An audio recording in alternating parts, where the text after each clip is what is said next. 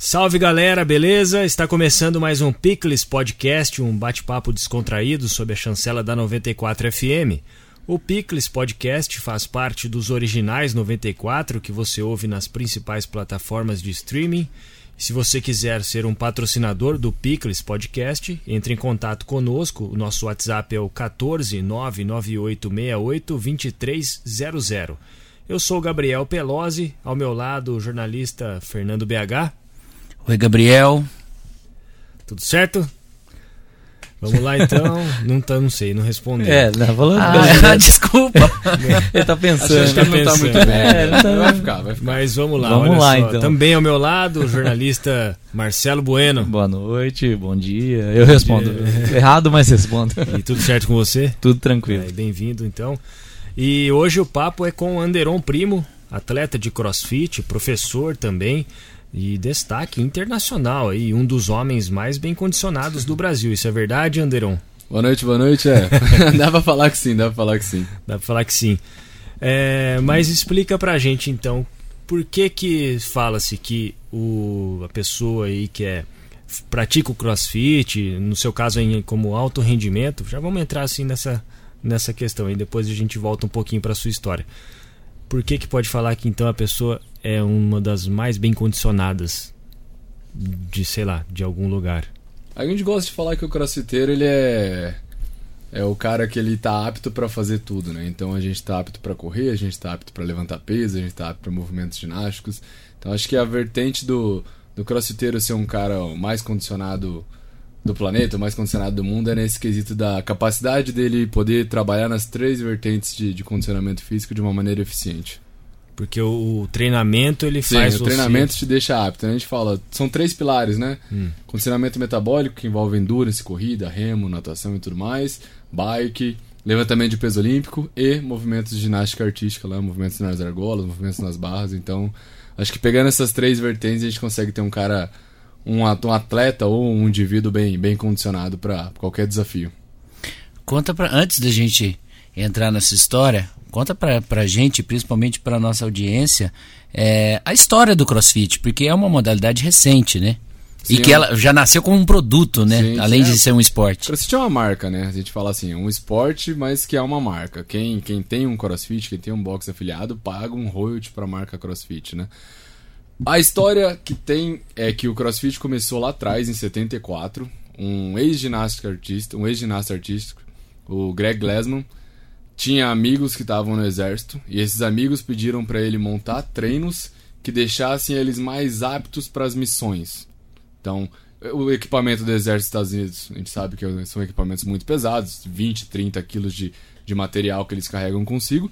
E, e, a partir desses treinamentos que o Greg Lesman montou para esse grupo de, de fuzileiros, grupo de SEALs, né, da Marinha e tudo mais, ele começou a ter relatos dos mesmos que o condicionamento físico que eles adquiriram com os treinos salvaram a vida deles em missões. E a partir desses relatos ele começou, ele criou, né, essa metodologia que é o CrossFit, que são esses treinamentos constantemente variados de alta intensidade e colocou isso no mundo. Então assim, a história é que foi criado para um grupo de, de, de militares nas, na, na guerra e esse treinamento salvou a vida dos caras. E a partir disso ele falou, velho, se eu conseguir salvar militares em um estado caótico, né, que é a guerra, por que, que eu não consigo salvar pessoas comuns de doenças crônicas, de, de sedentarismo, de diabetes, de hipertensão? E criou assim, nasceu assim o CrossFit. Legal. Aliás, a guerra é, ela é um laboratório, Exatamente. né? Porque o, o Pilates surgiu para recuperar pessoas é, que, que, ficaram é, com problemas físicos é, depois de combates, né? Claro que eu estou falando de uma uma modalidade completamente diferente, mas é, é porque a, ali é uma situação extrema, né? Sim, sim. É, a gente fala. É, o fato do, da gente brincar, né, de, realmente do crossfiteiro estar apto para tudo, vamos encaixar isso num cenário de guerra. Você imagina você ali no meio de uma mata, ou igual, vai, faixa de gás ali, que tá toda hora explodindo alguma coisa. Você tem que correr, você tem que pular, você tá com equipamento de 30 quilos nas costas, você tem que estar tá apto para aquilo, cara. Você tem que ter condicionamento. Senão você é o boi de piranha, você é o que vai ficar para trás. é. Então, eu acho que o fato do treinamento ajudar os caras nisso deu um, deu um start muito positivo na cabeça do Greg Lesman. E aí, nossa primeira aparição a nível mundial de CrossFit 2007. 2007 o primeiro mundial surgiu. mesmo de CrossFit 2007, que a galera realmente conheceu pela primeira vez. O mundo, né? Vamos falar assim. Mas aí popularizou nos Estados Unidos. Popularizou nos Estados Unidos. 2008 já teve o segundo mundial, aí começou a ter uma. A galera começou a aderir à ideia. De 2010 pra frente virou um boom, cara. Estourou assim a nível mundial. 2010 chega no Brasil, né? A CrossFit Brasil foi o primeiro box em São Paulo, filiado à marca CrossFit, né? Existe um box em- no Rio de Janeiro que foi o primeiro que deu treino de CrossFit, mas como não era filiado, primeiro box oficial de CrossFit no Brasil, CrossFit Brasil. E esse cara é o dono da marca até hoje. assim, não, esse cara não é mais o dono Ah, da tá. marca. Ele vendeu a marca, um outro cara comprou. Hoje o dono da marca é o Eric Rosa, um outro americano também, praticante de crossfit, que foi lá, desembolsou uma, uma bela quantia e comprou a marca do Greg Lesman. E provavelmente impulsionou, né? Porque às vezes a pessoa ela, ela, ela soube criar o, o, o conceito, mas para negócio é outra coisa. Sim, sim. Não, ele tá bem. Ele vai, ele vai ter uma... Acho que ele, os filhos dele, talvez os netos Sossegado. dele vão tá, vão tá bem... Tá bem servidos ali, não vai ter problema não. Mas E- é uma e- capa. Ah, desculpa, Gabriel. Não, é bom. E Bauru também tem sua tradição aí no, Bauru no também CrossFit, tem sua né? tradição, com certeza. Cara, a gente tem. É que eu não sei quantos boxes estão oficialmente filiados à marca CrossFit hoje, né? Mas numa, numa conta mais antiga, a gente tinha 11 boxes de CrossFit oficiais, né? Contando com. Fora os cross-training, que é o pessoal que dá a metodologia do CrossFit, mas não paga o royalty. Sim. Então, assim, eu acredito que hoje em Bauru a gente deve ter cerca de uns 30, 30, 30 espaços que aplicam a metodologia de CrossFit. Sim, e, e alguns surgiram já há um certo tempo, Sim, logo lá no início sim. que chegou ao Ah, Brasil também. CrossFit Bauru foi a sexta, sexto box, sexto box afiliado do Brasil. Então Uhum. assim, acho que foi São Paulo, São Paulo, Rio, BH, eu não sei aonde era a quinta, e aí a CrossFit Bauru, lá na igrejinha na Nossa Senhora de Fátima. Uhum. Vizinho nos odiava, cara. É bizarro. E não entendia, né? Vizinho Provavelmente não a gente, entendia, cara. vizinho odiava a gente, mas era fazia parte. Mas o que o BH, falou é interessante. O cara cria, né, compra a marca aí depois de um tempo, mas ele consegue manter essa fidelidade no mundo todo como um modelo de negócio. Você conhece mais desse modelo de negócio, assim? Cara, assim, a gente fala, o, o CrossFit ele é um investimento, se comparado a uma academia convencional, até que barato. Porque a manutenção dos equipamentos, como a gente não tem máquinas, né? A gente fala, a gente, nossa, a gente não trabalha com máquinas, exceto um ou outro ergômetro que a gente tem no nosso box. O restante é um material que você consegue adquirir facilmente. Então, barra olímpica, anilha, peso olímpico, dumbbell, kettlebell, corda, mad ball, são equipamentos que você, se você comparar equipamentos de uma academia convencional, academia convencional é muito caro de se montar, cara. Um box de CrossFit, se você não quiser ter luxo, hoje você monta um box de CrossFit com 200 mil reais, 150 mil reais. Um espaço pequeno ali para 6, 7 alunos, 8 alunos no máximo. É Assim, diferente de você montar uma academia diferente de montar uma equipada, academia. né? Eu não sei quem me falou, mas para montar acho que uma Smart Fit são 3 milhões Nossa. de, de investimento. Cara, 3 milhões é muita grana. Vai demorar muito para vai demorar muito pra você reaver esse dinheiro. E, e o- você tem uma explicação de o porquê que o CrossFit é, é conhecido por ser um- uma, Uma religião para as pessoas que praticam, uma seita. Como você comentou aí em off, você provavelmente vai saber quando a pessoa está praticando CrossFit porque ela vai Exato. divulgar de alguma Cara, forma. o crossfiteiro, a pessoa que faz crossfit, de alguma maneira, ela vai te falar que ela faz crossfit. Uhum. A algum momento da conversa, nem que demore três horas, ela vai falar, então, é que no crossfit ela vai te falar, não tem como. É mais forte que ela. Cara, eu acho que o espírito de comunidade que existe dentro do box, né? A gente fala, o crossfit virou uma comunidade do fitness, né? Existe um respeito muito grande entre todos os box, mas eu acho que a família que se cria dentro do box, como são aulas em grupo, e assim, tem uma, uma sequência de aulas, então a turma anterior conhece a turma atual e a próxima turma tá esperando aquela começar, então eu acho que esses laços que vão criando entre a galera vai formando essa seita, vai formando essa religião que é o CrossFit. E é aquela vibe gostosa de assim, um torcendo pelo outro no treino, só acaba quando o último termina. Quando o último termina o treino, todo mundo aplaude. Então, assim, às vezes o que acaba primeiro o treino, que é, às vezes é o aluno mais condicionado daquela turma, nem a galera nem dá tanta importância para ele, aplaude o último que tá terminando ali, porque a gente quer que o cara termine o treino, a gente quer que o cara se supere no treino. Então assim, essa relação entre os coaches, os alunos, essa família que vai criando entre as aulas, entre as turmas, é o que faz o aluno ficar. Então esse, esse eu acho que esse é aceito do CrossFit. E eu sei que isso, desculpa, isso faz parte do método também. Faz parte né? do método o, também. Esse, essa questão da comunidade CrossFit. Exatamente, sim, com certeza. Foi desenvolvido lá, mas já pensando nessa sim, questão da sim, comunidade. Sim. É o respeito pelo próximo, né? Assim, a gente sabe que ali no nosso, na minha, pelo menos na minha aula, eu trabalho com 25 indivíduos por aula, né?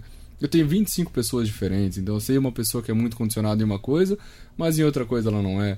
Então, acho que o suporte que a galera dá, independente do treino que seja, é muito bacana. E, e você professor... se sente acolhido, né? Você se sente querido naquele, naquele ambiente. E o professor precisa incentivar isso também, né? Como exato, gente, exato. Isso faz parte do método, então ele... Principalmente para para alunos que estão começando, né? A galera uhum. que chega dá uma assustada.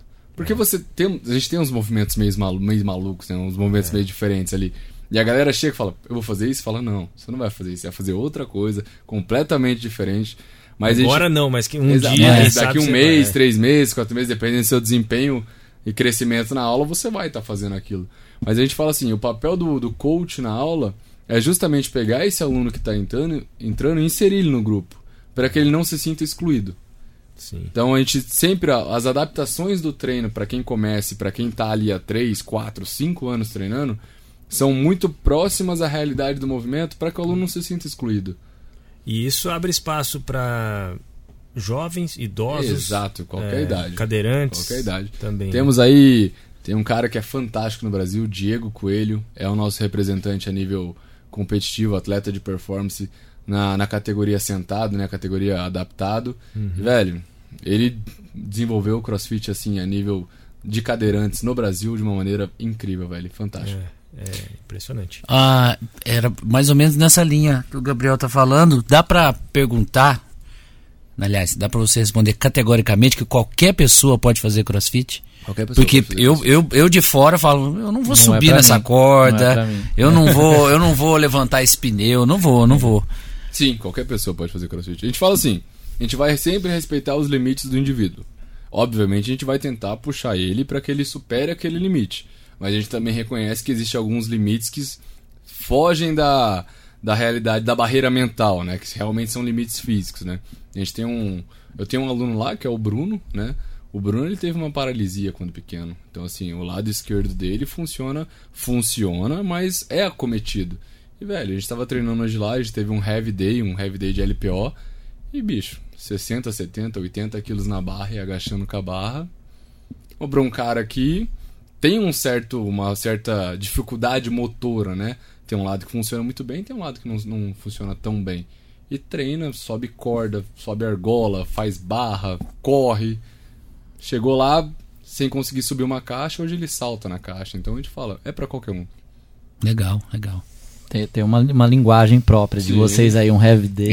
é, é? a, gente tem um, é? a, gente tem um, a gente tem uma linguagem. A gente vai no, no o professor não é professor, não. é coach. Ó, é só o Gabriel tá entendendo tudo. Traduz pra gente. Bate-papo que vocês vão entendendo que o CrossFit tem uma linguagem à parte, né? Tem um. Um Se não faz parte da seita. É, tá vamos tentar conhecer. Mas o. Então, é, isso explica a ligação até hoje que o esporte tem com o, o militar, né? Que assim conhecendo um pouco eu sei que tem treinos com nomes de Sim. heroes né que heroes. fala né, que Temos os nossos heroes lá que geralmente são militares que de, repente Acabaram morreram falecendo em, é, na, guerra, na guerra ou em algum Cara, assim, é, pelo fato de ser americano e a gente conhece né a, a doutrina americana né essa essa questão de de amor à pátria que eles têm é algo muito forte soldados que vieram a falecer em guerra e tiveram um, uma participação muito especial na guerra, eles acabam criando alguns WODs, que são os treinos, são os WODs, né, aqueles workouts para ser feito, aquele circuito, que é o que a galera chama de uma maneira geral, em homenagem a esses caras. Né? O mais tradicional que a gente tem é o Murphy, que foi um tenente da Marinha, que tem até um filme dele, saiu um filme dele a respeito. E é bem maluco o treino, mas se a gente parar pra pensar, velho, faz jus ao que o cara fazia cara tava no Afeganistão, lutando a guerra lá, contra o Talibã. Ele mais cinco, contra um grupo inteiro do Talibã. O workout do cara é 1.600 metros de corrida, 100 barras, 200 flexões, 300 agachamentos, 1.600 metros de corrida. No menor tempo possível. Então, CrossFit criou esses heroes, né, essa, essa maneira de homenagear esses soldados, esses combatentes que vieram a óbito em guerra para de uma maneira para trazer e não deixar, não serem esquecidos, né? Serem para sempre lembrados. Mas não tem relação com o treino que esse cara fazia, ou que ele gostava? Não sei se tem relação, porque aí foge, por exemplo, eu não sei se falar se ele se treinava, ele se ele é. praticava, né? Tá. Mas a ideia aparentemente é que sim. O crossfit lá, até no, no exército, é muito forte a uhum. prática, né? É muito forte do, dos combatentes, assim, do treinamento diversificado nessa maneira. Agora, se ele realmente fazia ou não, aí tá. É, mas aí tem uma, uma dose de modelo de negócio também interessante, é, né? Exato. Você coloca uma história e é o seu treino aí tá dentro de uma história, então é interessante como que os caras Ficou pensarem em marketing, né? Dia 24 vai rolar esse, esse Hero, esse Murphy lá na CrossFit Bauru Village. 1.600. 1.600 metros. Duas vezes. Duas vezes. Já fiz dia 30, tô, tô de boa. Tá de então. boa, já fez, já. Só o ano que Cara, é um treino que, assim, ele é muito desafiador, principalmente mentalmente. Você vai lembrar dele pelo menos uns três dias aí, é. que fica dolorido. Mas aí o treino, ele é uma preparação para esses momentos especiais, assim, uma, uma Não, um não necessariamente para ah. um evento como esse. A gente ah. vai te preparar para os seus desafios diários, por exemplo. Nossa, o foco é. do CrossFit é te preparar para os desafios que você encontra no dia a dia. Naturalmente, para o pessoal que gosta de competir ou que gosta de fazer um evento como esse, a gente dá um foco, uma atenção mais especial para, igual o último mês mesmo, meio de novembro até agora dia 24, a gente está preparando os nossos alunos para o Murphy para que a galera melhore o resultado do ano passado. Então é uma maneira até da pessoa ver se ela está melhorando fisicamente no treino ou não. Uma maneira delas de, de comparar. E precisa ter uma, uma orientação paralela em relação à nutrição, é, tipo assim, o, o, o, hábito, o hábito alimentar, o, o beber mais do que o moderado, atrapalha desempenho? Rola essa orientação? Cara, a gente fala que exercício físico, independente de qual seja, não faz milagre sozinho, né? E dieta também não faz milagre sozinho. Então, se você conseguir combinar esses dois fatores, a chance de você ter um resultado aumenta exponencialmente, assim, assim. É...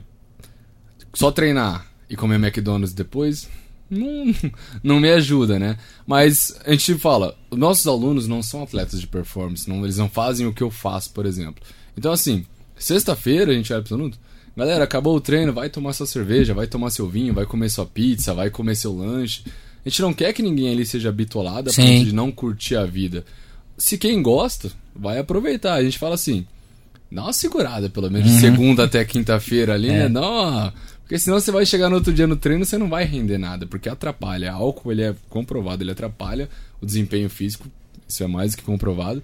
Então a gente pede para nós alunos assim, consciência, né? Final de semana, sua vida, faz o que você quiser. Durante a semana, dá uma saltada, ali, né? Segue ali bonitinho de segunda a sexta que o resultado vem.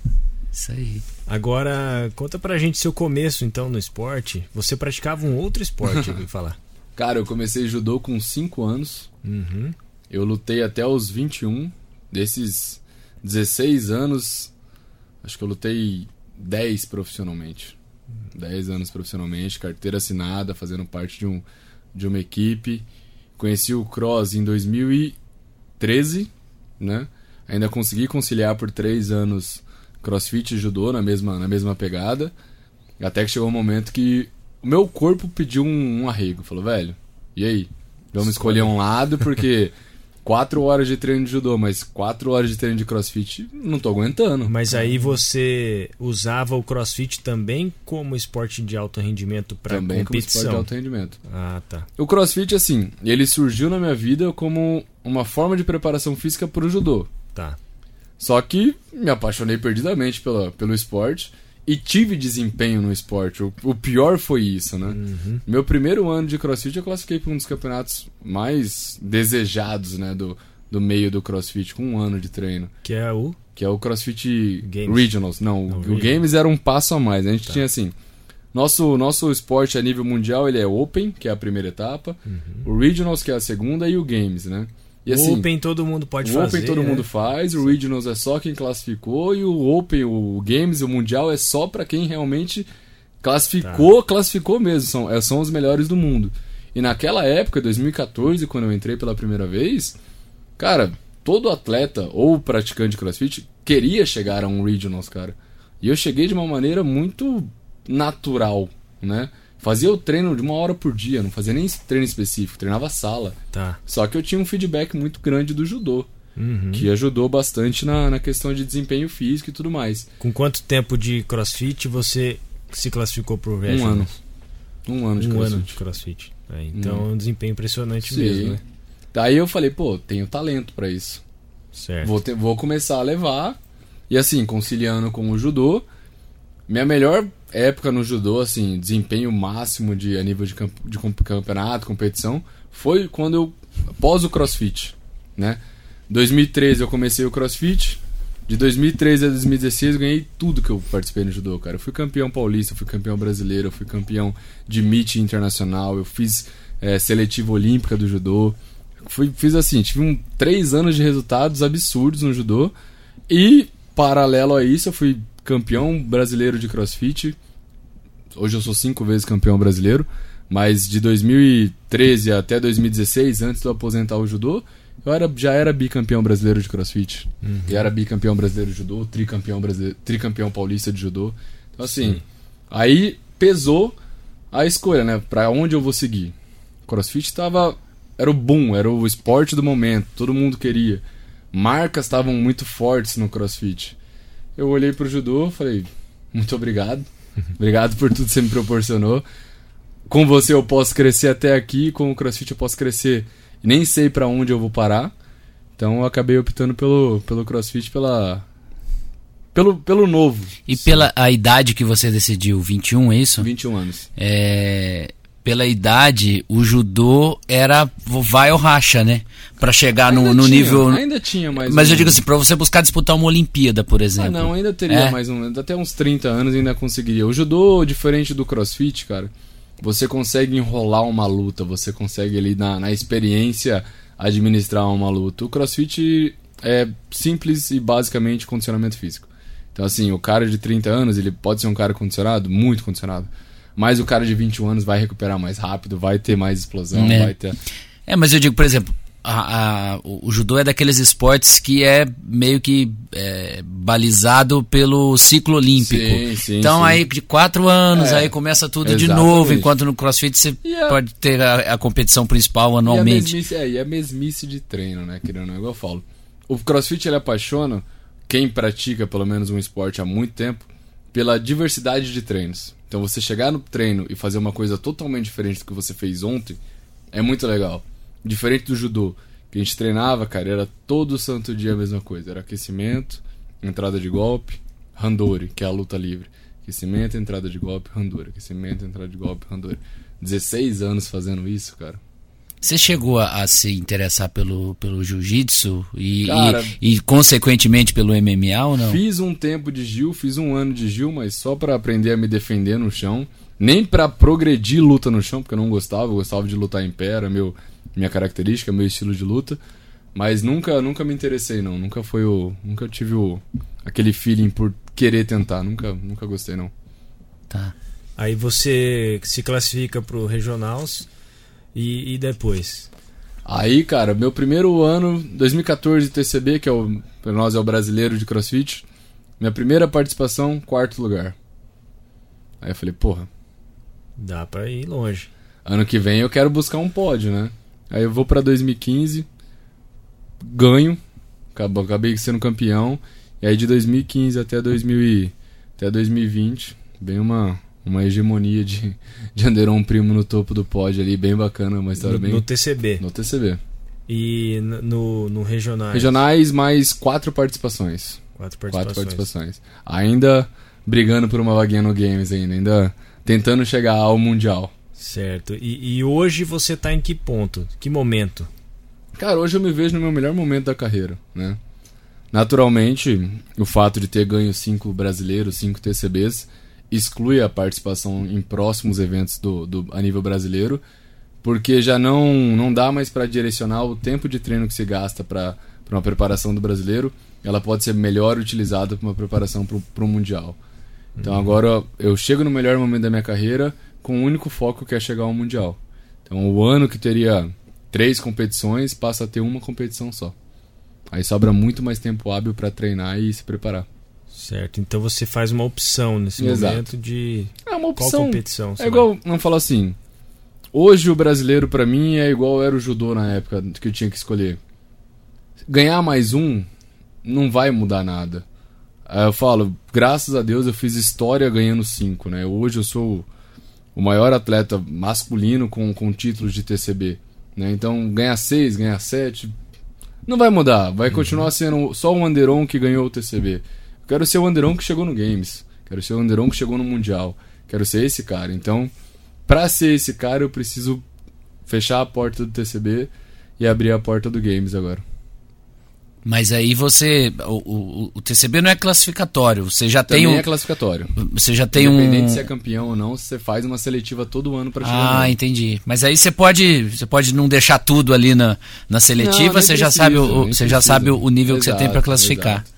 Geralmente o pessoal ali que fica top 5 no TCB, os primeiros 5 colocados, a gente não gasta tudo nas seletivas porque sabe que vai classificar. Não precisa ganhar a seletiva, a gente precisa estar entre, entre a zona de classificação. Que vale a lá. Que vale ao final. É que nem o Bolt quando chegava, Exatamente, parecia que tava caminhando. Já- Cadencia, né? Exato, você não vai gastar toda a ficha, nem vai demonstrar o quão condicionado você tá É. antes, pra não assustar também. E, e é difícil a gente ver atletas é, da América do Sul chegando lá no Open, né? No, no, Cara, não, no hoje gente Games, tem- desculpa, no, no Games. Hoje a gente tem grandes nomes, né? Tem até um brasileiro que é o Gui, Malheiros, que é um menino que tá muito bem.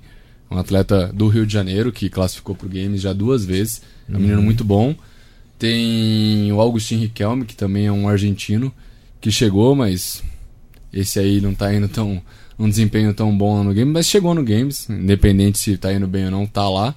E no feminino, Sasha Nievas, que também é uma argentina, que tá assim, são potenciais é, esperanças, né, que, que, o, que a América do Sul tá tendo em relação, em comparação aos Estados Unidos, Austrália e Europa, que são o forte do, do CrossFit. Então assim, a gente tem algumas bandeirinhas carimbadas lá, mas ainda falta mais volume. É, é, é, a gente entende, é uma, já é uma, uma grande vitória chegar né, Exatamente. ao, ao Games. Mas o que falta, por exemplo, para nós, o Brasil, esses países, Argentina, Colômbia, sei lá, chegar em nível de igualdade com esse pessoal dos Estados Unidos, também Europa, imagina. Cara, treino. Treino. É diferente o treino deles? Não, o próprio a gente fala assim. Os treinos, cara, eles não mudam muito, mas a atmosfera de treino é, é muito diferente. É o que a gente fala.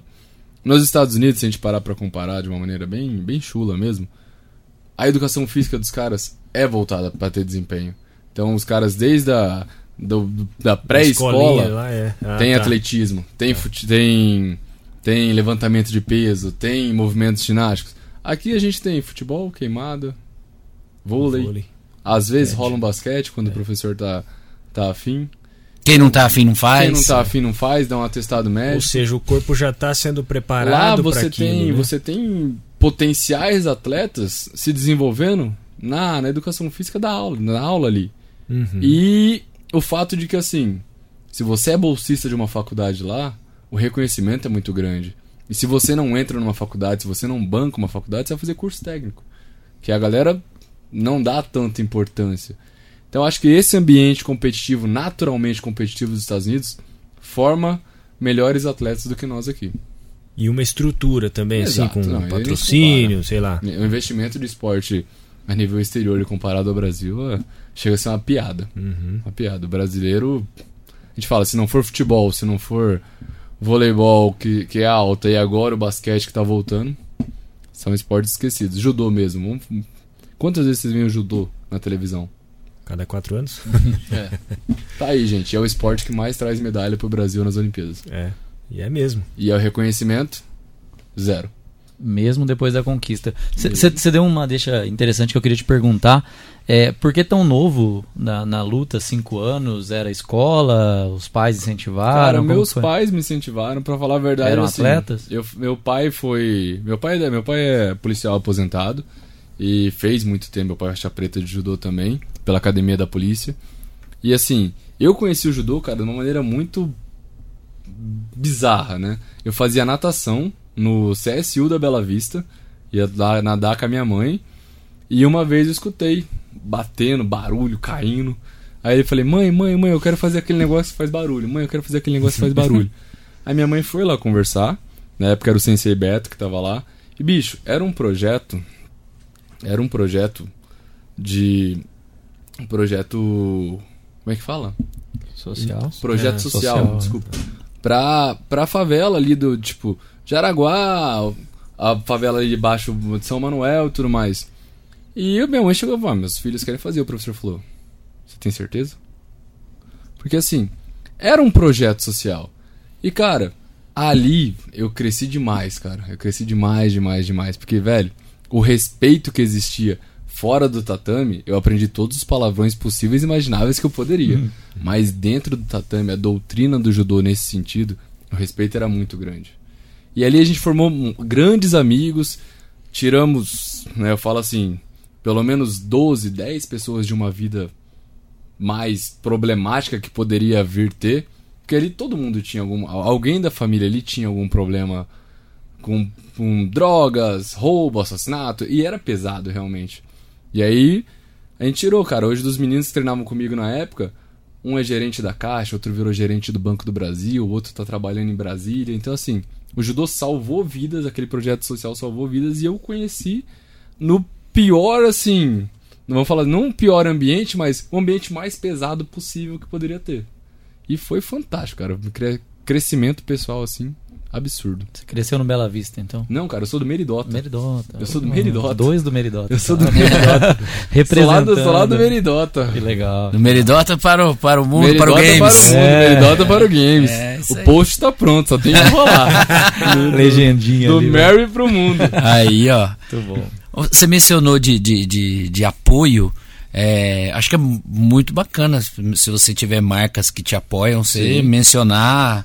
É, porque sei até que tem uma coisa é financeira, outra coisa é um suporte, uma permuta, mas todas, todos muito bem-vindos, né? Ah, cara, eu sou muito feliz. Hoje eu conto com uma, uma boa gama de patrocinadores. Né? Então, assim, Reebok, Hopper, é, Ultrawod, quem mais? Polar. Reebok, Hopper, Ultrawod, Polar. É até difícil lembrar até hora, cara. Tem a Salvena, tem a Clínica Revive de Brasília, tem BS Cross, que é a minha marca de roupa. Que mais? Ixi. Cara, tem muita gente, velho. Fica até. Eu não vou nem falar mais tanto, porque se eu esquecer alguém, vai dar problema. Se você lembrar no meio do caminho, se fala, lembrar, pode falar. Mas Manda as se esquecer, é, é, bicho, piora. Mas isso então te dá também um suporte para você conseguir dar, dar sequência no eu seu falo, hoje, hoje eu vivo um sonho no Brasil, que é ser um atleta que vive do esporte. É, eu vivo um sonho que poucos conseguem viver.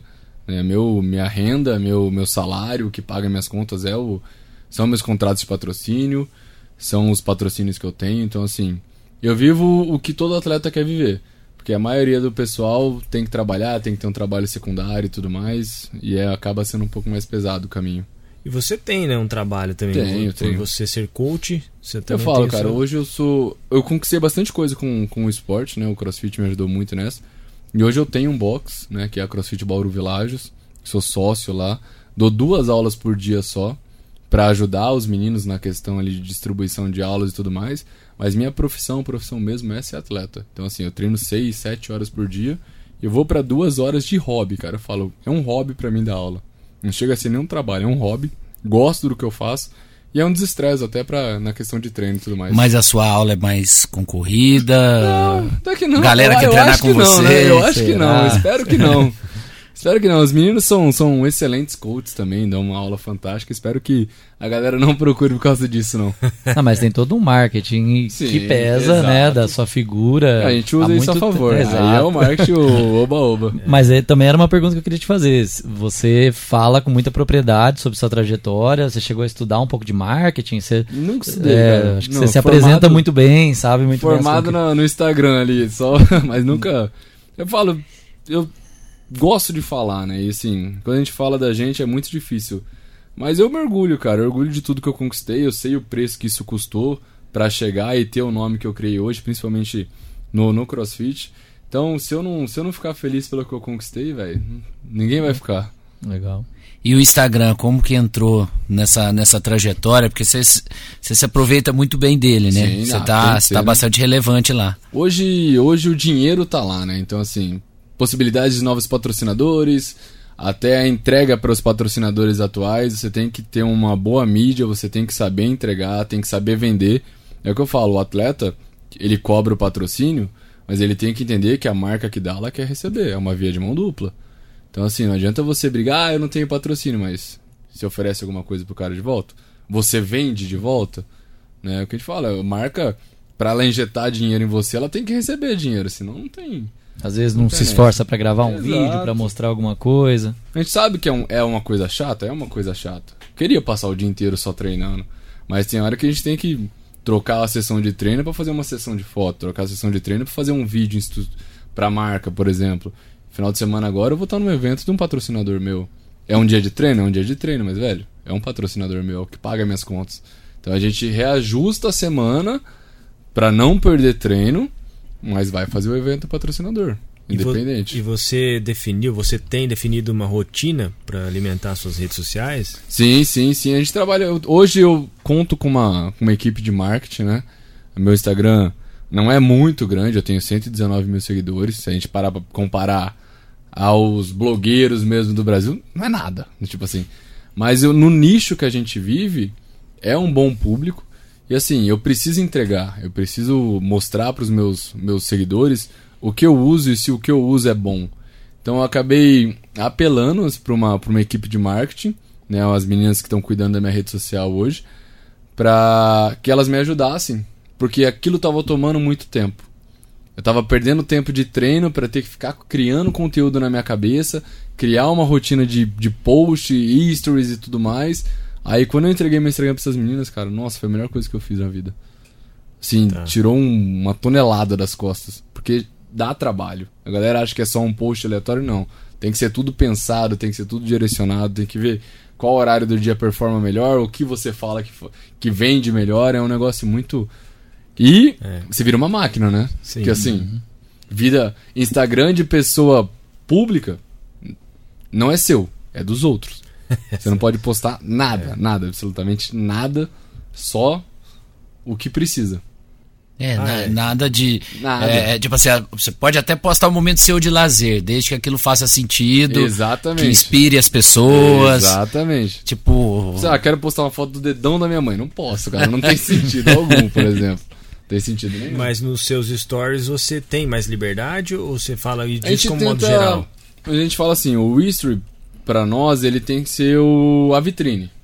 Então, assim, ele é o chamariz pro principal que é o feed, né? Então, no History a gente tenta mostrar um lado humano, o lado do dia a dia. Então, eu acordo, mostro meus cachorros, mostro o meu home box, mostro fazendo um aquecimento, um treino e tudo mais. Mas tudo é muito bem. Assim, às vezes a gente coloca alguma besteira ou outra, alguma zoeira ou outra, mas são momentos raros esses. Mas a gente também quer que as pessoas entendam que, pô, também sou humano, também sou uma pessoa normal. Não sou só uma máquina que treina seis horas por dia, que só faz aquilo. Porque é chato também só ver treino, treino, treino, é. treino. Então a gente abre uma caixinha de pergunta com um tema mais polêmico, abre uma coisa ou outra. Mas sempre é tudo muito bem pensado para trazer o público pro, pro Instagram. Muito bom.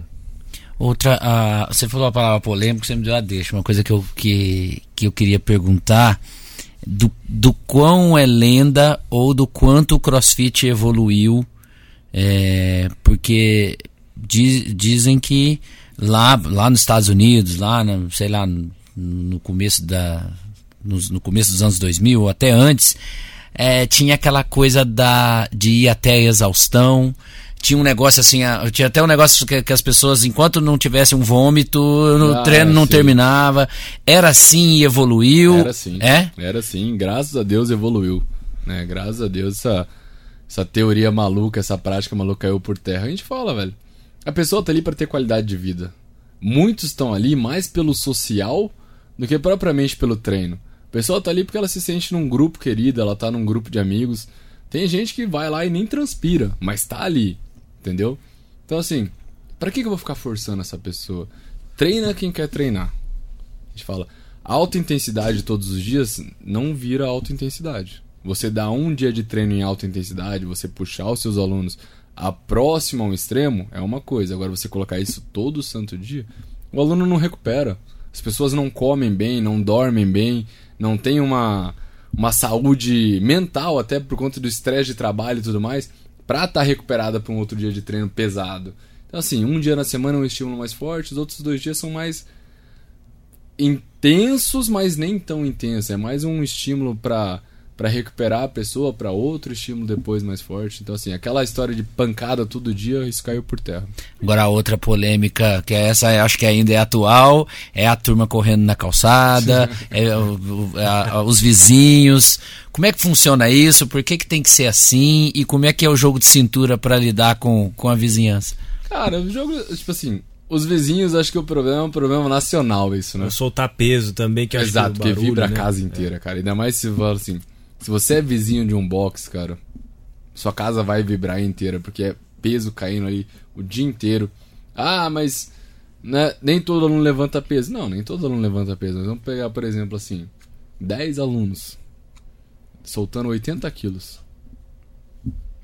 vai vibrar a casa, hum. não tem como, cara. Não precisa de um grande número de alunos. Um, um que solta muito peso já vai vibrar a casa. Então, assim, a galera correndo na rua, cara, é o nosso melhor marketing. Hum. Que a gente olha e fala: ih, olha lá, aqueles loucos tudo correndo na rua com uma barra, uma bola no ombro. Onde eles vão? Lá no crossfit. Então, assim, pô, vamos falar assim: pega uma pessoa que não pratica.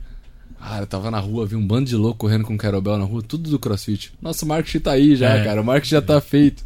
Então, assim. Faz parte do marketing. A loucura então. tá aí, o marketing, o boca a boca tá bem feito ali. Então a galera correndo na rua e assim. É, chama atenção, geralmente o pessoal que faz crossfit, o, o ganho, né, a estética, embora não seja o fator principal, o nosso, nosso principal objetivo, é um ganho muito bacana. Então a pessoa perde muito peso, tem uma definição muscular, as pessoas ficam bonitas, né, assim, num corpo esteticamente falando. Então isso chama atenção também. A pessoa que às vezes quer começar uma atividade física e não é fã de uma academia ou não é fã de nenhuma outra prática esportiva, ela olha e fala, pô, quero ficar assim, vou tentar. Então essa galera correndo na rua também é uma vitrine para nós. E tem aquele 90% da população brasileira que treinou a vida inteira em academia e fala, poxa, nunca consegui chegar nesse resultado, né? Exato. né? Dá uma aquela cansadinha, aí você para de treinar, depois você volta a treinar. Que Exato. paga a academia não vai. Aí você paga e não vai, mas você tá pagando. Aí você vai, é dia de perna, você já não vai. Já não gosta muito. é bizarro isso, né, cara? O homem não vai em dia de perna e mulher não vai em dia de braço. É o, é o cúmulo, né? É, mas aí o, o cross também, pelo menos da, do que eu vi crescendo, foi muito disso, né? Todo mundo fazendo, alcançando uns resultados ali rápido. Aí você fica com essa dúvida, né? Será que vale a pena tentar? Mas aí você fica com medo de machucar. Isso é um processo. É a parte da. É igual, a lesão é algo muito recorrente para nós, né? Essa dúvida de machuca. Gente, qualquer coisa machuca. Correr na rua machuca. Fazer musculação também. Treinar sozinho também na academia machuca, machuca. Também machuca. Treinar Jogar sozinho. futebol machuca. Jogar futebol caramba. machuca demais, velho. Futebol, o maior índice de lesão, assim, bizarro. Tanto que quem pratica corrida, por exemplo, corrida é, esportiva, né? É, com fins esportivos. Com, é, é, é aconselhado a não jogar futebol. Exatamente, né? porque a chance de você ter um estiramento muscular é gigantesco. A gente fala assim: pode machucar? Pode, como qualquer outra modalidade física.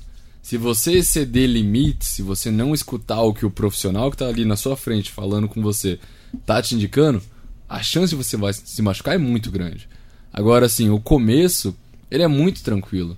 A gente não vai colocar você numa barra com 100 quilos, por exemplo. Cara, a gente começa com um bastão de madeira, um PVC. Desse bastão de madeira, a gente vai para uma barra de 10 quilos, que é a barra Kids. E você já vai morrer com a barra Kids. Às vezes nem da barra Kids você precisa, o bastão já te mata. Então, assim, é tudo uma evolução para você chegar a colocar a anilha na barra, colocar a pesa na barra, se pendurar com segurança. Não é aquela loucura que a galera vê na internet. O que a galera vê na internet é o mundial é onde os 40 melhores atletas do mundo estão performando. Aquilo é loucura. Porque o cara tem que estar tá apto para aquilo. O que a senhorinha faz, o que o tiozinho faz, o que o adolescente está fazendo no nosso box lá, ele tá com uma barra de 10 quilos, uma barra com, vai, 5 quilos de cada lado. E o cara já tá morrendo, já tá bom para ele aquilo ali. Isso é? tudo também com uma postura. Exato, tudo uma, tudo uma participação deve... do coach, olhando, corrigindo tecnicamente. Tudo, tudo um padrão muito bem. Há uma, uma sequência lógica para seguir antes de você chegar nisso tudo. E se a pessoa quiser chegar, né? Porque tu, existe. É, eu conheço porque eu pratico, né? Muito amador, né? Mas. Olha aí. Mas o. É, já falei, tá vendo? Já falei que Alguma pratica. hora. Alguma hora ele falou, Ele vai falar que ele pratica. vai- Ele fala todo episódio, mentira. Mas o que eu vejo é que existe técnica pra tudo. Exato. Então, assim, pra você se pendurar na barra, você vai aprender uma técnica antes de você encostar na Exatamente. barra. Então, se E, você assim, pegar, tirar a barra do chão, você vai aprender a técnica antes. Até a própria segurança do aluno, né? A gente olha pelo. Você consegue fazer uma barra na força? Você consegue fazer uma barra restrita, por exemplo? Ah, não consigo. Então eu não vou colocar esse aluno pra ficar pendurando e balançando na barra, porque ele vai machucar o ombro. Ele não tem uma articulação preparada para aquilo. A musculatura dele não suporta o peso dele. Então eu vou colocar o cara pra se pendurar? É óbvio que vai dar ruim. Aí vai do feeling do coach de como ele conduz a aula. Pô, se esse aluno não faz, vamos fortalecer esse aluno até ele conseguir chegar. Põe um elástico, salta e segura. Então, assim, é um negócio muito, muito bem encaminhado, né? Só que aí também, profissional para profissional, né? Temos Exatamente. bons profissionais e os que cagam o nome da modalidade, sim. Agora, o, você mencionou a questão, a questão da, do, do corpo conquistado, né? É, acho que a variedade que você falou que o CrossFit tem, porque assim, você vê pessoas que, que, que tem uma hipertrofia, que, que, tem mais o corpãozinho, tem aquela só que, que fica mais seca, né? É, que, e definida. É, isso isso é, é, é conversado, tipo assim, ó, onde. Claro que tem o metabolismo da pessoa, tudo, mas assim, onde você quer chegar? O que, que você quer? Como você quer ficar? Tem isso? Porque, assim, eu já percebi que tem essa diferença, né? Cara, não. Não porque a gente fala assim. A estética pra nós é muito secundária. A gente traz o nosso, o nosso aluno não chega no nosso box, a gente quer deixar ele apto. Então assim, apto para as qualidades de, para de- desafios do, do dia dele. Uhum. Então, assim, às vezes o cara tem que trabalhar 12 horas e nessas 12 horas tem que ir pra cima, pra baixo, correr, pular, não sei o que, pegar uma coisa em cima do armário, pegar um objeto pesado. A gente quer deixar esse cara apto pra fazer os, os desafios, as VDs dele, né, as atividades diárias dele da maneira mais eficiente possível. Consequentemente, por ser multimodal, por ter muito estímulo, o CrossFit ele a queima, né, a, o gasto calórico é elevado, né? Então assim, comparado a outros tipos de treino, a gente tem um gasto calórico de 600 calorias, 700 calorias por treino, dependendo da intensidade que a pessoa coloca. Tem aluno nosso que consegue dar 900 calorias num- numa hora de treino. A intensidade quem dá mesmo é o aluno. O coach está ali para motivar, para ajudar. Mas assim, se o cara também não quiser treinar, fica meio difícil pegar na mão dele e falar: "Não, filho, vamos", pelo não dá. Mas a estética nessa parte ela é secundária. E a partir do momento que o cara começa a ver resultado, pô, emagreci. Pô, meu braço deu uma deu uma deu uma desenhada, né? A gente fala, o crossfiteiro ele nunca vai ser grande igual É. um bodybuilder, por exemplo. É, o cara que ser. quer hipertrofia, ele não Ele tem vai que ir pra academia. O cara que quer É. realmente hipertrofia, ficar gigante, ficar parecendo igual o Hulk, igual a galera fala, É. vai pra academia, cara, porque lá é o seu Ah, lugar. essa era a minha dúvida, entendi. seu- Agora assim, se você quer um corpo atlético, não tão forte, mas assim, uma, um corpo definido, o CrossFit vai te proporcionar isso. De uma maneira natural. Em quanto tempo? Pra- Cara, associado. a gente fala assim, associado com uma dieta legalzinha, Ixi, aí já- bacana, Já, dificulta. em dois meses você tem muitos resultados no. CrossFit já. É, mas é pela intensidade, eu tô brincando, mas é porque na academia, como você tá sozinho, ou às vezes, não sozinho, porque você tem também treinadores ali. Mas parece que você tem que ficar se desafiando. Exato. E quem não é atleta não fica com essa vontade toda de, nossa, hoje eu vou pro treino pra me desafiar. Eu, Ah, e, as, e as academias, é, acho que por conta da, da concorrência, elas começaram a criar os treinos funcionais, né? Também tem lá a lousa, Sim. bota uma sequência de atividades, que é uma consequência da Natural, concorrência, né? natural, é normal. A gente fala, o CrossFit, ele. No momento, todo mundo meteu o pau, meteu o pau, meteu o pau, e é natural, o novo assusta. Mas a partir do momento que a galera viu que metendo o pau não tava adiantando nada e só tava aumentando o número de alunos, ou você cede e entra junto, ou você vai ficar pra trás.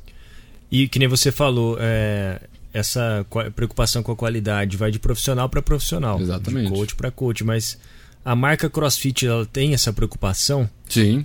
Igual assim, pra você ser coach de CrossFit, você tem que fazer alguma, algumas certificações, né? Igual, eu sou coach level 1, né? Fiz o primeiro, a primeira certificação. O Júnior e o Eduardo, que são os meus sócios, são coach level 2, que tem a segunda certificação. A partir do momento que você tem a terceira e a quarta certificação, naturalmente você vira um funcionário da marca CrossFit. Você começa a dar os cursos, a ministrar esses cursos para novos profissionais que querem entrar nessa. Assim, hoje, para você dar uma aula de crossfit, você ser apto para dar aula de crossfit, você tem que ser um coach certificado. Você tem que ser ou level 1 ou level 2. Se você não for isso, você não é um coach de crossfit, por exemplo. Você não tem conhecimento da metodologia. Uhum. E, por exemplo, se o box está ali com algum coach que não seja, não tem essa qualificação e a marca e a marca CrossFit descobre dá, tem alguma dá, punição? Dá problema. Dá. Essa questão de, de fiscalização é, é problemática, assim, igual eu te falo. Tem coaches que pessoas que usaram o nome CrossFit, mano, tem um tem um cross training. Mas eu tenho eu tenho o level 1, mas eu tenho um cross training. E se na nomenclatura do seu treino que você passa na sua academia é algo relacionado ao CrossFit, a CrossFit pode te autuar. Ah, entendi. É uma, é uma marca patenteada. O cara uhum. tem o domínio da metodologia, o nome é da metodologia. Então, assim, você paga pra usar. Mas isso, o nome CrossFit, ou, ou, as nomenclaturas ali que, que vocês usam como tipo, odd, workout. É tudo da CrossFit. Tudo da CrossFit. É tudo da CrossFit. Ah, eu já tô imaginando que tem uma não. Um manual de. É assim, uma franquia, é, né? Tipo uma, uma franquia. É da, é da CrossFit. Sim. Só que assim, o cara não vai fiscalizar um box aleatório que tá. O cara colocou na lousa dele o odd. Pô, sacanagem também, né? Mas assim. Se Mas você poderia, pega, vai, poderia, tá. poderia, facilmente. Tá. Se você pega uma gama, well, temos um, alguns box que são cross-training e esse cross-training virou uma franquia. Aí a CrossFit vai em cima. Ah, tá. Aí, a CrossFit vai falar, opa, como assim? Como você está vendendo o meu produto e não está me pagando por esse produto? Aí a CrossFit uhum. vai em cima. Tá. Aí o cara tem que dar um jeitinho de é que nem aquele. Nossa, nada a ver com o que eu pensei agora. Aquele, aquele McDonald's pirata do, do Príncipe Nova York. Nossa, sim, sim, sim, sim. Esse mesmo. É basicamente isso a gente parar pra pensar, cara. É isso. Os mais novos me desculpem a referência. Procure. Mas tem o Príncipe Nova York e uma versão mais nova agora, é, no, acho que no Amazon, é. no Amazon Prime. Mas é interessante como modelo de. Eu vou voltar no assunto do modelo de negócio, mas é, é interessante que o cara consiga é, é, assim, a gente falou sobre fiscalizar, mas um próprio box é, regulamentado Sim. poderia denunciar um outro. Poderia. Então não, não corre, não compensa correr, correr esse mas risco. de né? verdade, o que a gente fala, a dor de cabeça que você vai arrumar, não vale a pena, cara. Então, mas parece que as pessoas também gostam de desafiar. Ah, Tirando sim. o McDonald's e ah. tal, eu, eu admiro como o CrossFit conseguiu seguir. A primeira vez que eu ouvi falar que tinha que pagar a royalties, eu falei, nossa, mas no Brasil isso daí não vai, vai pra frente não. Daqui a pouco tem mais outras nomenclaturas do que CrossFit. E eu vejo que o CrossFit continua sim, crescendo. Sim, continua então crescendo, parece uma organização muito grande, um respeito muito grande. É, o resultado é muito bom, né? E assim, o nome CrossFit atrai muitos alunos, né? A gente tem muitos alunos no nosso box lá que treinavam em cross training e não, assim, era legal, mas o cara viu que o espaço e a, onde ele podia desenvolver estava limitado.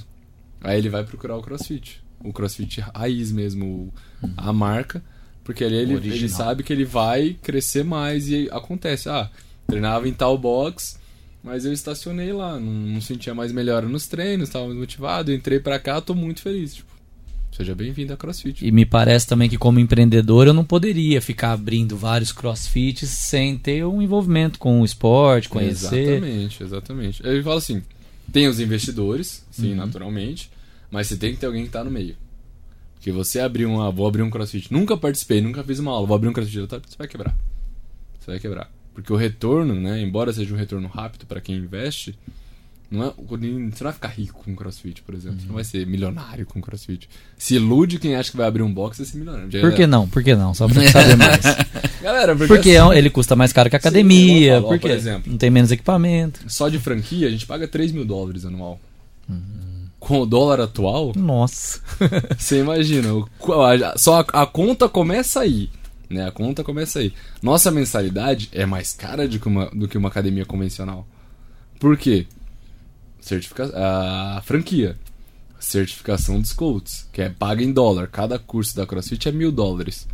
Não existe em reais. É tudo dólar. Então, assim, a mensalidade vem mais cara aí. Uma barra olímpica, por exemplo, custa R$ 1.500 uma barra de qualidade para você ter 12, 15 barras no seu box, isso tem um custo.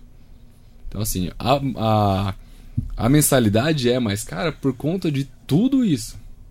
E assim, a gente comparar um box de crossfit, a nível nosso aqui, nível na, é, interior, ele vai ter um teto de 180 alunos, 200 alunos no máximo. Uma academia, ela vai ter 600 alunos, 800 alunos. Entendeu? Só que aí, se você comparar a mensalidade com relação ao número de alunos, é o mesmo, é o mesmo, mesmo pro labore, é o mesmo uhum. faixa de ganho. Ninguém fica rico com academia, gente. Se você tiver uma rede gigantesca, é. Smart Fit, por exemplo, Blue Fit, você não vai ficar milionário. Mas dá para viver bem, é uma vida legal. É, não sei que você seja o dono da Smart Fit. É, exato, aí não sei que você seja o cara. É. O, o, o, eu tô estudando até por outros motivos, mas essa estrutura de. Agora tem negócio, modelos de negócios, startups aí mundiais que você paga uma mensalidade para eles, você tem acesso a todas as academias, uhum. é, né, enfim, e aí você, por um preço muito barato, às vezes 30 reais, 40 Sim. reais ali. É, o esporte de alguma maneira, né, o treino ali está se popularizando, acredito que vai crescer muito nos próximos anos, né? Sim. É um, é um modelo de negócio lucrativo, acredito, mais para frente. Cara... Que essa pessoa entra na academia, igual a gente falou, às vezes não tem o resultado esperado, começa a procurar. Marketing digital hoje dominou o mercado assim de uma maneira absurda, cara. E quem for bom no que faz e gerar resultado com os treinos que vende numa plataforma digital, cara, tem tudo para ganhar muito dinheiro com isso, cara. E assim, é um investimento que é caro, consome muito tempo, mas depois que lançado no mercado e bem quisto, você não faz mais nada. Só, o seu trabalho é subir um treino com um vídeo explicativo dos movimentos, faz quem quer, tá lá, não é uma aula presencial, por exemplo. Você pode ter mil alunos ou um milhão. Você pode ter mil alunos ou um milhão. Você entrou nessa, nessa onda dos Cara, eu tô aí? entrando agora. Boa. Eu lancei um, um programa de treinos só de exercícios acessórios voltados pro CrossFit para melhorar a galera no CrossFit, então, assim, para fortalecer, prevenir lesão e potencializar o treino que a galera tem de uma hora do box.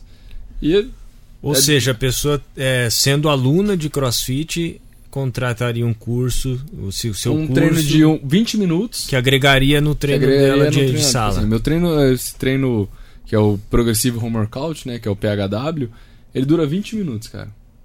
São 20 minutos de treino acessórios, quatro exercícios com uma sequência bem pensada ali que protege a articulação, porque vai trabalhar toda a parte de musculatura estabilizadora, toda a parte de musculatura profunda potencializa, porque quando você com, começa a utilizar essa musculatura, você começa a recrutar mais fibra muscular, ou seja, você gera mais força, mais potência, e de quebra ainda você previne a, a lesão ali, porque musculatura que envolve a articulação está forte, a chance de você ter uma sobrecarga nela diminui drasticamente. E a pessoa pode fazer em casa, precisa pode de equipamento? Cara, precisa de um dumbbell. Uhum. Um, um halter, um kettlebell e uma mini band, aquelas aqueles elastiquinhos. Se tiver isso, é o suficiente para fazer. Não precisa nem ser feito no box, pode ser feito em casa. E aí eu volto para minha pergunta, então, porque você tá com um pezinho no marketing ah, aí, mas muito bem orientado. Porque eu, você... ah, eu tô me reciclando, eu tô, tô analisando o mercado. Falou, aqui tem uma terra de oportunidades. É. Vamos seguir. Tem um canhão que é o Instagram tem, com 100 mil seguidores. É, aí a gente usa e abusa da mídia e direciona nesse sentido. E como que foi a, a pandemia para você? Tanto na, no seu treinamento, é, né, a sua, na, na, sua vida de atleta, quanto nos negócios? Na lado profissional foi um pouco caótico, porque naturalmente todo mundo assustou, né? E ah, os alunos começaram a, a ver que aquilo não era só um mês e ia durar.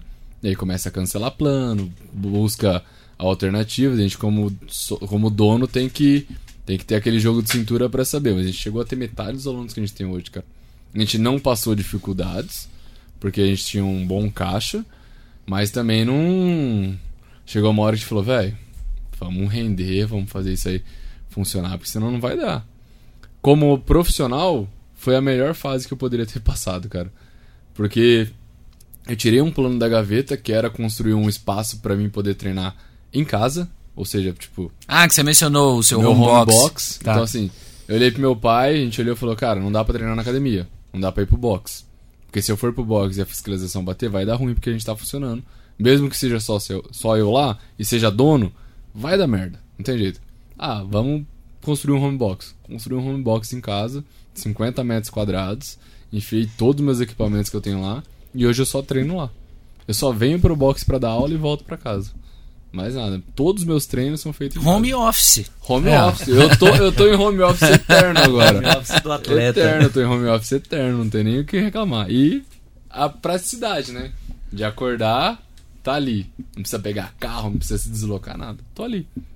Dá uma assustada na vizinhança de vez em quando. Cara, eu mudei, eu saí do Mary. Oh, eu ia falar, no é, Saí do Mary, não. Se eu tivesse no Mary ele tá, tá morrido lá já. A gente foi, pra Piratininga, cara. Ah. Tô morando num condomínio de chácaras lá. Então, assim, posso soltar peso meia-noite, duas da manhã, posso ligar o tá som. Cegado. Tá tranquilo, velho. Tá coisa linda. Qual o seu, é, seu movimento preferido? Seu, sei lá. É, movimento preferido, cara? Que todo mundo odeia. Burp. Burp. Adoro fazer burp, cara. Que é? O que, que é? Cara, como é que a gente pode explicar de uma maneira. Você deita, Gabriel, faz uma é um flexão. Ah, eu, você é. é. um crossfiteiro, nada. Não vou fazer, Por favor, não. faça um burp. Fazer um burp aqui. Faz um burp pra nós. Os meninos não conhecem. Faça, faça. Por favor, Gabriel. Você que é o profissional da área. Ele tá aí, ó, registrando. Tem a câmera lá em cima. Por favor, faz Pessoal um que ouve vai ficar só, sem saber. Excluído. Mas eu, mas eu descrevo. Por você favor. faz, você deita como se fosse fazer uma flexão. Faz a flexão, encostando lá o peito no chão, o corpo no chão fica em pé de novo e dá um salto. Com uma palma acima com, da cabeça, com, bem tranquilo. É. Então é um... Achei que teríamos um burp. É, mas no, no, Talvez no, no momento final. da flexão a, rola de jogar você deita de barriga no chão. Pra trás é, Isso, é. é ele é... apoia a mão no chão, joga as pernas para trás, deita literalmente, sobe o peito, traz a perna próximo da mão, fica em pé. Duas vezes. Só. Pula e dá uma. Só duas. 35 algumas, vezes. Algumas boas vezes. É. Algumas boas vezes. É aquele que fala 35 achando que era muita coisa, né? Ele fala Não, 100. É Olha lá. É pouco. Yeah, Mas esse yeah. é o burp. E assim, de LPO, snatch, que é o, que é o arranco, né? O tradicional arranco do, do LPO. Para nós, nome snatch que é o levantamento, levantamento de peso, acho que acredito que seja o movimento aí mais completo, que você é levanta para cima é da complexo, cabeça. É o mais difícil. Do chão para cima. Do chão direto para cima da cabeça. Sem pausa alguma. Vou fazer uma pergunta besta. O crossfit tem parentesco com aquela modalidade daqueles caras que puxam um caminhão? Strongman? É. Não. Temos alguns exercícios que a gente roubou deles, assim, que usam, que a gente usa para campeonato. Do, do, pneu. É, mas a gente de não. trator. tipo assim, nossos alunos não, a gente não passa para nossos alunos, por exemplo. De ball, que é aquelas stone ball, aquelas bolas de concreto, a gente usa para treino ou em competições. Pneu, que é algo raro que a gente trabalha raramente. Crossfit vira pneu, galera. Se eu virei três vezes pneu em toda essa minha carreira de crossfit, foi muito. Foi muito mesmo, assim. Acho que no começo parece que usava mais, né? Não no começo se... usava mais, acho que caiu por terra é. agora, mas assim, eu usei três vezes, em, eu tô indo pro meu oitavo ano de crossfit. Então, assim, crossfiteiro vai virar pneu, não vira pneu. A gente não vira pneu, isso caiu por terra. Mas, assim, o é, que mais? De Strongman. De ball, stone ball. Tem umas. Puxar uma, a corda ali, é, trenó com a corda, né? Carregar sled, algumas coisas assim, mas não vamos carregar caminhão, não vamos pegar aqueles dumbbells de 300 kg com a mão. Isso não, a gente não vai chegar pra nós, não. É, Isso é muito ousado pra nós também. precisa de tudo isso, não. Eu não sei se é uma inspiração, mas eu já vi exercício de argola, né? Aqueles é também é olímpico Sim, também. Argola. Então acho que tem uma inspiração em outros Sim. exercícios. É, os também. pilares, né, que a gente fala, os pilares que moldam o crossfit, né? Ginástica artística, levantamento de peso olímpico hum. e exercícios monoestruturais. Atletismo, vamos colocar o atletismo como, como um principal ali. São os três pilares da, do crossfit que moldam o treinamento, né? Baseado no treinamento. É, é, hoje, quem que é o cara do crossfit aí no mundo? No mundo? Hoje? O número um. Justin Medeiros. Justin Medeiros? É o atual campeão mundial. É um moleque de 22 anos. 22 anos. 22 anos. Desbancou que veio. Certo. Não desbancou porque o, o, antigo campeão aposentou. Que né? é o, o Froning? Que era o Fraser. Fraser. Nós tivemos uma hegemonia de Froning, que é hoje o. para mim é o maior atleta de crossfit da história. Depois teve Matthew Fraser, que também era um americano que ganhou cinco vezes, foi cinco vezes campeão mundial seguidos. E aí ele aposentou e o atual campeão, Justin Medeiros. Todos é. americanos. Todos americanos. No lado feminino, tivemos duas vezes uma menina da Islândia. Aí a hegemonia agora é australiana, Tia Claire. Tá indo pro. Vai, vai pro sexto título. E é, a competição é contra relógio? Como é que Cara, é? Temos três tipos de prova: menor tempo possível, né? Pode ser feito no menor tempo possível. A maior carga levantada, né? E o maior número de repetições em um determinado período de tempo. Só que assim, não são só essas três provas. Um campeonato depende muito da cabeça do organizador. Ela pode ter três provas, como ela pode ter 14, como ela pode ter 20 provas, como ela pode ter uma única prova, entendeu? Então, assim, quem determina o que os atletas vão fazer é o organizador do evento. A gente tá lá pra, tá, pra cumprir o papel. Independente do que vier. Um vai, vai rolar um campeonato agora em Dubai, esse final de semana, que ano passado a primeira prova dos caras eram 8km de corrida no deserto. Tipo assim, os caras olharam pros atletas e falaram: Tá vendo essa linha aqui, ó? Vai. Vai. ah, mas e se eu desviar? Então, é óbvio é... que tinha todo um suporte, a galera tava ali, mas. Sozinho no deserto. Velho, 8km ali, ó, linha reta, vai embora. 8k no deserto. E você eu... vai saber o que vai ter na prova no dia da prova. Alguns eventos disponibilizam as provas antes. Alguns. Mas Outros... quanto tempo antes? Geralmente, 3, 4 dias para você não testar. Caramba. Tá vendo? Então, é, você então não você testar. não consegue focar o seu treino não, especificamente naquilo que, que você vai enfrentar. Tem, tem que estar tá literalmente pronto para tudo. Tá. Tem que saber correr bem, remar bem, nadar bem, levantar peso bem, ter um ginástico eficiente. Tem que ser literalmente bom em tudo. Caramba. Muita coisa nova. E, e, eu, e tem, para motivar os alunos, tem, tem eventos no box, né? Sim. Cara, alguns box realizam competições internas, né? Depende muito da vibe do box, né? Tem box que eu conheço que não faz competição interna porque a galera não, não gosta dessa pegada competitiva. Mas tem box que a galera é extremamente competitiva, que tem turmas que vão para competição, que viajam para competir e tudo mais. Depende muito do perfil do box, mas sempre tem algum evento ou outro. Lá no nosso box a gente não tem muito esse perfil competitivo de ter competição, mas vira e mexe a gente organiza alguns eventos malucos, por exemplo. Em outubro a gente fez um evento que era 24 horas de remo durante 24 horas o remo não podia parar. Então a gente separou quatro alunos por hora. Por Eita. hora. Revezando de 5 em 5 minutos, cada um ali, dava 15 minutos de remo para cada. Não é muito, se a gente parar pra pensar. Remava no pace que queria, no ritmo que queria. O foco era o remo não parar. O remo não podia parar. E ficou.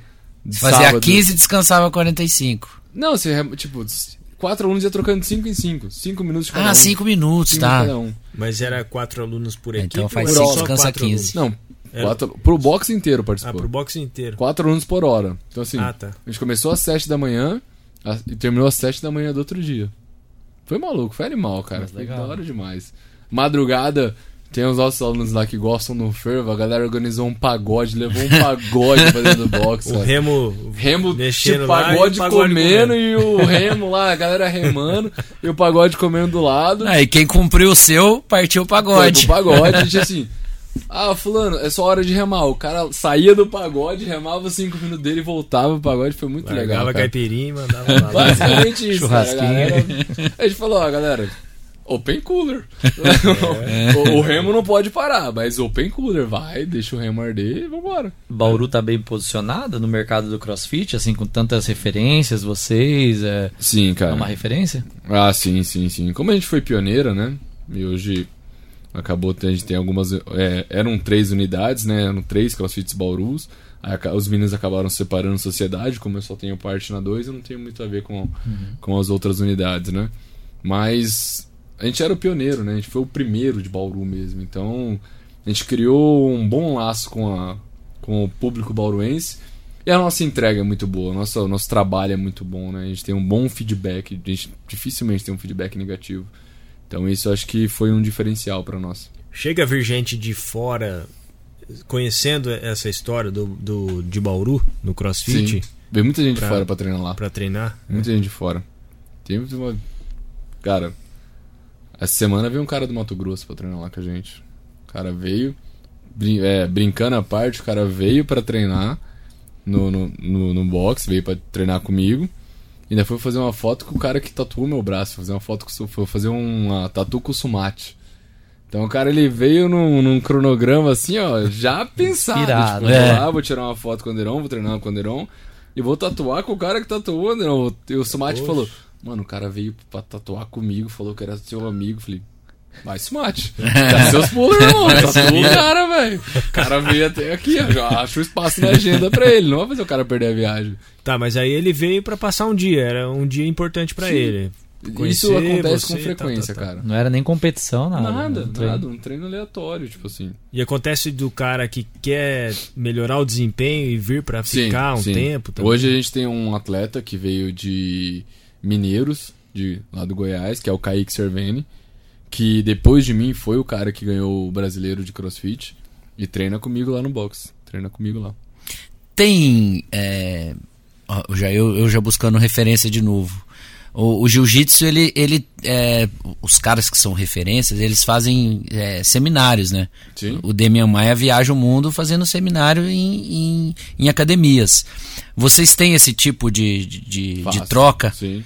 De viaja visitar o Brasil box? inteiro, cara. Viaja o Brasil inteiro dando workshop, viaja o Brasil inteiro visitando ou inaugurando box. Esse final de semana mesmo, sábado, agora eu vou estar em Ribeirão, na CrossFit Burn Fox pra fazer um Murph com a galera. Tipo assim, eu fui contratado pra estar tá lá, pra fazer o Murph com a galera. Então, assim, existe muito, sim, essa troca de seminários, workshops, palestras e tudo mais. Isso acontece com frequência. Legal. E hoje você tem um coach ou você já tem tem um coach sim tem um coach não jamais auto periodizaria meus treinos porque assim a, a, chance de você colocar só o que você gosta é muito grande e tem hora que você precisa treinar o que você não gosta uhum. então assim tem um coach que é o Bernardo de Brasília da BSB Strong ele que periodiza meus treinos junto com um grupo de, de profissionais. Eu falo, tem uma equipe multidisciplinar muito grande. Então é coach, fisioterapeuta, psicólogo, médico, tem, tem aí entra patrocínio, família, tem assim, para você ser um atleta de ponto, hoje você precisa de uma equipe multidisciplinar por trás, não tem como. Não dá para chegar sozinho não. Por mais que você tenha capacidade para treinar outras pessoas, né? Exatamente. Exatamente é, é difícil, né? Nossa, tem que ter uma, uma bagagem completa então, de, de tudo, né? É, você tem que ter um. Eu gosto de brincar, né? Você tem que ter um bando de louco que vive o seu sonho. Sim, viver o sonho junto com você. Tem viver né? o sonho junto com você. Porque se tiver um que distou ali, dá ruim. Tem que ser uniforme o grupo. Não pode de maneira nenhuma. E você tem alguém que gerencia isso para você ou você que gerencia tudo? Não. Porque você tem que saber também, né? Se, se falo... o seu se sua nutricionista está funcionando. Assim, sei sim. Lá. Não, a minha, a minha profissão mesmo, profissão, minha, minha parte é os treinos, né? Quem gerencia toda a minha parte, tanto financeira como de contratos de patrocínio, é tudo minha mãe. Uhum. Minha mãe que fica por trás do lado empresário do Anderon Primo, né? Tá. Fala, Anderon Primo virou uma marca também. Então, assim, quem entra como patrocinador ou quem sai, tem todo. Passa tudo pela minha mãe, que é, que é a tia Jojo. Né, que o pessoal chama de tia Jojo. então, assim, meu médico é responsável por ver se eu tô rendendo. Então, assim, tá. anualmente eu faço uma bateria de exames gigantesca. E a gente olha, ó, essa, essa, esse tipo de dieta não tá funcionando, vamos trocar. Aí conversa com o nutricionista. Com a parte de recuperação regenerativa, fisioterapeuta, ele mesmo consegue dar esse feedback. Falou, pô, esse tratamento não funcionou, vamos, vamos apelar para outro. E os treinos, o melhor feedback que o, que, que o coach pode ter em relação ao atleta é o campeonato. Uhum. Se ganhou o campeonato, estamos no caminho certo. Se não ganhou, vamos ver onde a gente errou e vamos reajustar. Tá. É, é, meio, é, meio, complexo, né? É meio, total, meio, total. Meio Mas. Uh, uh... Mas é, tem que ter. Isso, isso mostra quão profissional é, né? O, Sim, o, exato. O, porque a pessoa pensa, ah, o crossfit, acho que alguém tá lá treinando bem, desempenhou bem, foi lá e competiu. Não é, né? Tem toda uma estrutura como. como Existem esses casos, mas assim. Essa, como o Medina tem lá no Surf. Essa pessoa hoje, ela vai competir campeonatos de nível inferior, por exemplo, campeonato de boxe, um, um evento menor. Dificilmente essa pessoa que tá treinando bem, vamos competir, vai chegar num brasileiro de crossfit, vai chegar num Regionals ou num CrossFit Games. Uhum. A hora que você profissionaliza mesmo, você quer ter resultado, não tem como. Excelência cobra excelência, não tem como. E é, eu ia perguntar, é, você falou que está no auge físico, enfim, da, da, do seu desempenho, mas você tem um, um, um, plano assim, até quando você vai no competitivo? O, o CrossFit acho que você vai até, até o fim da vida, porque é Sim. um modo de vida e que vai te dar saúde, enfim, mas é, para carreira tem ali, existe uma, uma idade média de desempenho? Cara, eu pretendo, pretendo manter esse, esse nível de vida, esse lado esportivo atleta hoje, né, principalmente até os 30 anos de idade. Eu tenho 27 hoje, tenho mais 3 anos aí de alta performance. Aí eu vou dar uma pausa, vou dar um break de 2 anos para investir no lado under um coach, que eu quero ser o cara que vai montar planilha, quero ser o cara que vai inserir uma planilha no, marketing digital para vender e tudo mais, melhorar ainda mais a minha planilha de, de treinos e acessórios. E aí com 33 para 34 anos voltar pra carreira competitiva, porque existe o Master no CrossFit, né? Ah, não é só moleque, aí sim. Existe o Master. E dá pra ter uma, uma carreira gigantesca. No Master, o, a última categoria nossa é 60 a mais. Caramba. Então, isso daí sinistro, velho. Tem uns tiozão bizarro. E assim, Ah, então pronto. Aí dá pra, dá pra. Aí vai mais por amor ao esporte, não é nem tanto cobrança pessoal. Já vai estar estabilizado, graças a Deus. Vai estar tudo bem encaminhado, aí vai por treinar. Não vou treinar 6 horas por dia, mas vou conseguir treinar umas 3, 2 horas e meia mais ou menos ali. Tá bom, Ixi. Tá bom. Então a gente é atleta, né? Porque eu treino uma, uma e, uma e vinte, parece pouquinho perto. Não, tá Treina mais que muita gente que não treina. É verdade, é verdade. Isso aí, caminhando aí pra reta final dessa. Ou passou rápido e foi Passou bom, hein? Rápido. Bate papo, fluiu. Bate papo fluido. Foi bom, foi bom, pô. Tá doido? Lembrou de mais algum patrocinador aí? Não, não vamos, não vamos colocar nome aos bois. Se colocar nome aos bois vai dar ruim, cara. Eu vou esquecer alguém e se esquecer alguém dá ruim pra mim. Então, mas é, deixa suas redes sociais aí, você. Cara, a rede social que eu mais uso, assim, Instagram, arroba Anderon Primo, é o que eu uso. Meu Facebook existe, mas tá largado as traças lá. Até minha página de atleta do Facebook tá, tá abandonada. Qualquer. Eu falo, me procura no Instagram, me manda um direct. Às vezes eu demoro pra responder, porque acaba. Fe... Graças a Deus chega muita mensagem pra mim, mas eu respondo todo mundo, cara. Todo mundo. Eu- sem exceção. Todo mundo que chega eu respondo. Legal. Vamos tentar manter isso até onde der, né? Sim. É, é, a gente aqui, chegando à reta final, a gente costuma fazer duas perguntas fixas, né, para todo mundo que vem aqui. Hum. Uma delas, o BH que faz. Quero saber, eu sei que não pode fazer parte da sua, da sua dieta com frequência, mas quando você come um legítimo sanduíche bauru, com ou sem picles? Com picles, obviamente. É, obviamente. E come aí Senão com não é frequência? legítimo. Como é que é? exatamente. Senão não é legítimo. E dá pra comer o Não só um, né? bom? Tem que comer dois. não só um, são dois. Porque um é pra matar a vontade, o outro é pra deixar o gosto na boca, pô. Não tem como. E é, e é um sanduíche leve. Maravilhoso. É um sanduíche leve. Melhor, Dá até vontade de sair daqui. Eu acho que vou passar a comprar um bauru. porque não vou ter gente É. em casa, vai ter que ser ele mesmo. Mas é, de fato, ele é, ele é, ele é menos calórico do que a média. Menos, E é, o gosto não deixa nada a desejar. Sim, sim. Galera, aprendam que bauru não é misto com tomate, tá? Por favor. Marcelo, manda a última aí. A outra, pra quem veio do Meridota, mas só pra, Ah, pra, terra gente, boa. pra gente entender sua visão. Lugar preferido de Bauru. Meu lugar preferido de Bauru? Caraca, cara. Cara, eu gosto muito da Getúlio Vargas. Eu gosto muito da vibe da Getúlio Vargas. Principalmente pra correr, cara. Igual esses tempos atrás eu fiz um teste de 5km e eu fiz na Getúlio. Acho que assim, Na calçadinha Na ali que a gente vai calçadinha ali, também. passando por trás do aeroclube ali, passando por trás do aeroporto, que dá a volta dá 4,400, 4,600, tinha que subir mais um pouquinho pra dar os 5k. Mas acho que de Bauru ali é o meu, meu lugar preferido, cara. A vibe de exercício físico, aquela vibe gostosa, uma vibe tranquila. Ficou bacana o espaço Sica, né? É, O espaço Centro Esportivo Sica. Ficou muito bacana ali, a turma é, praticando esporte. E aí tem a, pra- a, a- árvore da, da Copaíba ali. E a galera aderiu demais àquela, aquelas quadras de, de areia, areia, ali, né? cara. É. Toda vez que você passa ali, tá bombando, cara. Tá lotado. Não, e domingão noite, tá né? bonito também, né? Interditado ali Sim. todo mundo, é uma beleza. De família, né? Domingo é aquele é. dia mais. mais Só a calçada, né? Que eu acho que devia dar uma melhorada naquela calçada do Aeroclube. Aproveitando aqui a visibilidade. Fica a dica. Não só a calçada, vou dar uma melhorada no asfalto de Bauru, né? Porque, assim, Todo lugar. O asfalto ali o tá da- bom o da agora. Getúlio agora tá um É. tapete. Vamos lembrar do Meridota, É, vamos isso aí. Meridota Isso aí. é terrível, cara. Nossa, vai lá chacoalhando. Isso aí. Anderon, obrigado pela presença isso, e gente, disponibilidade. Eu que agradeço, tá doido. Bom demais estar aqui com vocês. Mais uma vez agradecendo então a presença do Anderon Primo, atleta de crossfit, aí, destaque brasileiro internacional. É, você que ouviu aqui o Picles Podcast, continue na nossa audiência. Temos outros episódios aí no, no seu streaming de preferência. O Marcelo vai falar quais são?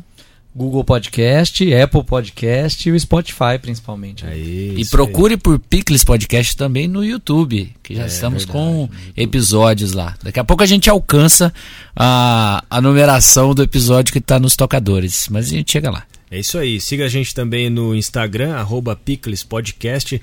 Mande a sua mensagem, mande a sua sugestão, sugestão de entrevistado. A gente recebe aí é, todos os tipos de mensagens, estamos aí abertos a comentários. Valeu, muito obrigado e até a próxima. Valeu!